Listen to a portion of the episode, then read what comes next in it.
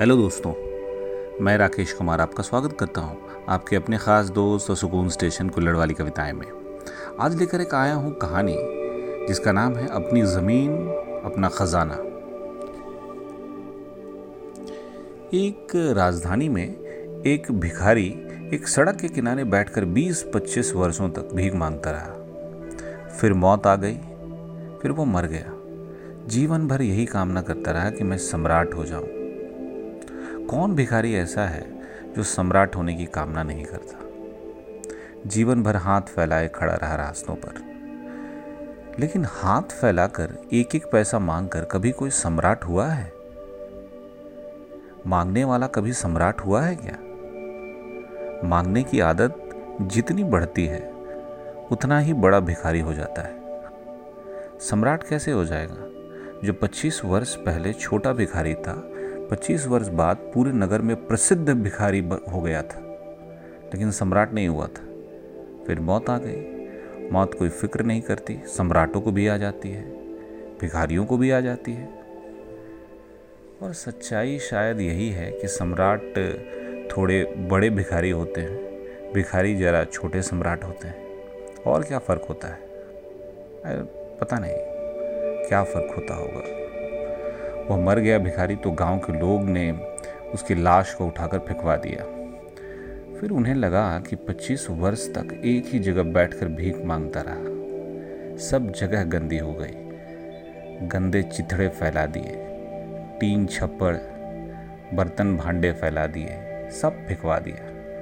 फिर किसी को ख्याल आया कि 25 वर्ष में ज़मीन भी गंदी कर दी होगी। थोड़ी ज़मीन उखाड़ कर थोड़ी मिट्टी साफ़ करते हैं ऐसा ही सब व्यवहार करते हैं मर गए व्यक्ति के साथ। भिखारियों के साथ ही करते हो, ऐसा नहीं। जिसको प्रेमी कहते हैं, उनके साथ भी यही व्यवहार होता है। उखाड़ दी, थोड़ी मिट्टी भी खोद डाली। मिट्टी खोदी तो नगर दंग रह गया। भीड़ लग गई, सारा नगर वहाँ इकट्ठा हो गया। वह भिखारी जिस जगह बैठा था, वहाँ बड़े खजाने गड़े हुए थे। सब कहने लगे, कैसा पागल था। मर गया पागल भीख मांगते मांगते जिस ज़मीन पर बैठा था, वहाँ बड़े हांडे गड़े हुए थे, जिसमें बहुमूल्य हीरे, जवाहरात, स्वर्ण अशरफियाँ वह सम्राट हो सकता था। लेकिन उसने वह ज़मीन न खोदी, जिन पर वह बैठा था। वह उन लोगों की तरफ़ हाथ पसारे रहा जो खुद ही भिखारी थे, जो खुद ही दूसरों से मांग मांग कर ला रहे थे। वे भी अपनी ज़मीन नहीं खोद रहे होंगे। उसने भी अपनी ज़मीन नहीं खोदी। फिर गाँव के लोग कहने लगे, बड़ा अभागा था। मैं भी उस गाँव में गया था। मैं भी उस भीड़ में खड़ा था। मैंने लोगों से कहा, उस अभागे की फ़िक्र छोड़ो। दौड़ो अपने घर। अपनी ज़मीन तुम खोदो। कहीं वहाँ कोई खजाना तो नहीं? पता नहीं उस गाँव के लोगों ने सुना कि नहीं। आपसे भी यही कहता हूँ, अपनी ज़मीन खोदो, जहाँ खड़े हैं वहीं खोद लें। मैं कहता हूँ, वहाँ खजाना हमेशा है, लेकिन हम सब भिखारी हैं और कहीं मांग रहे हैं।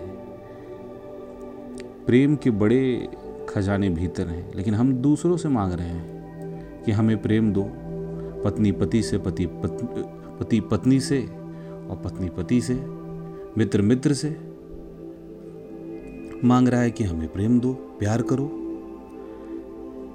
जिसके पास खुद ही नहीं है, वे खुद दूसरों से मांग रहे हैं कि हमें प्रेम दो।